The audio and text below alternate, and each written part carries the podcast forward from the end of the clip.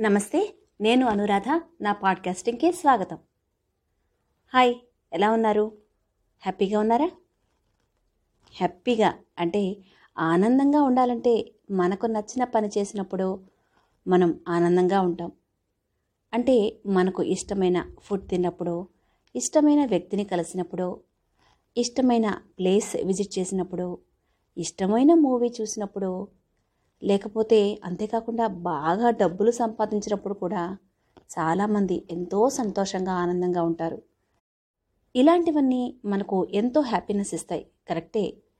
కానీ ఎంతకాలం? ప్రతిసారి అవే జరగాలని లేదు కదా? మరి శాశ్వతమైన ఆనందం కావాలంటే ఎలా? ఎప్పుడు దొరుకుతుంది? ఆలోచించండి. మన ఎదుటివారు లేదా మన తోటివారు మనతో ఉన్నవారు ఆనందంగా ఉన్నప్పుడు మనకు ఆనందంగా అనిపిస్తుంది.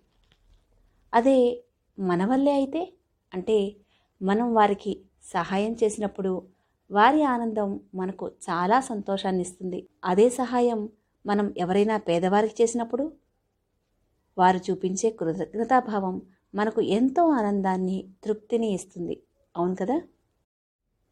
అలా పేదవారికి పేద విద్యార్థులకు వృద్ధులకు వారికి తగిన సదుపాయాలు అందించడానికి ఎన్నో స్వచ్ఛంద సంస్థలు తమ వంతు సాయం అందిస్తున్నాయి. అలాంటి సంస్థలకు మనకు చేతనైన సహాయం అందిస్తే చాలు. మనం సంపాదించే దానిలో కొంత నెలకో ఆరు నెలలకో లేదా సంవత్సరానికో అలాంటి సంస్థలకు డొనేట్ చేస్తే ఆ సంస్థల వారు మరింతమంది పేదలకు సహాయపడగలుగుతారు. మనం ఎంత ఇచ్చామని కాదు. ఇవ్వడానికి మనం ఎంత ఉత్సాహాన్ని చూపిస్తున్నాం అనేదే ముఖ్యం. అలా సహాయం చేయగలిగితే మనం కూడా ఎంతో కొంత పుణ్యం మూట కట్టుకున్నట్లే కదా? మరి అలా సహాయపడాలి అన్న ఆలోచన రావాలి అంటే ఏం చేయాలి? కొందరికైతే పుట్టుకతోనే ఆ గుణం ఉంటుంది. కొందరు మరి ఒకరిని చూసి నేర్చుకుంటారు.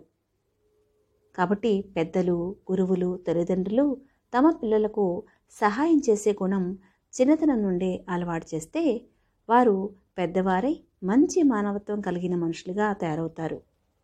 సహాయం అంటే షేరింగే కదా. షేరింగ్ అనే హ్యాబిట్ పిల్లలకు చిన్నప్పటి నుంచే అలవాటు చేయాలి. తద్వారా వారిలో స్వార్థభావం తగ్గి తోటి వారికి సహాయం చేయడానికి ముందుకు వస్తారు. ఎప్పుడు మన కుటుంబం మన పిల్లలు అనే భావంతో పాటు మనం నివసించే సమాజం పరిసరాలు పరిస్థితులపైన కూడా దృష్టి పెట్టగలిగే విశాల దృక్పథం వారికి అలవాటు చేయాలి.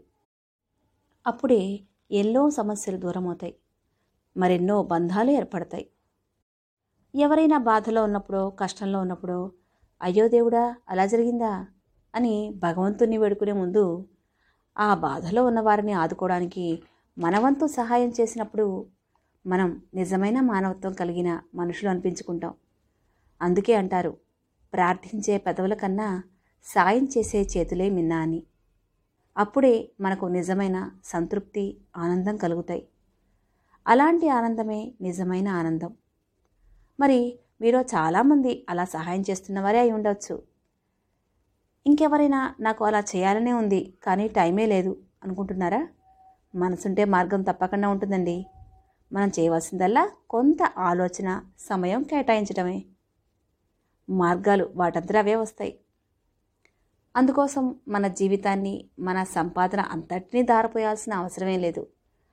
మనం రోజులో కొన్ని గంటలో లేదా సంవత్సరంలో కొన్ని రోజులు అయితే చాలు మనం సాధించినట్లే. అన్నట్లు మన సహాయం ఎల్లప్పుడూ గుప్తంగా ఉండాలి. ఆర్భాటానికో గొప్పతనానికో మన సహాయాలు ఉండకూడదు సుమా. నేను అంత చేశాను ఇంత చేశాను అని నలుగురిలో చెప్పుకుంటే మనకు గర్వమే మిగులుతుంది. దానివల్ల అహం పెరుగుతుంది. పోటీతత్వం పెరిగి చివరికి అశాంతి మిగులుతుంది. అందుకే మనం ఎవరితోనూ పోల్చుకోవద్దు. మనకు ఉన్న దానిలో మనకు చేతనైన సహాయం చేయడమే ఉత్తమమైన పద్ధతి. నిస్వార్థమైన సేవలోనే నిజమైన ఆనందం ఉంది.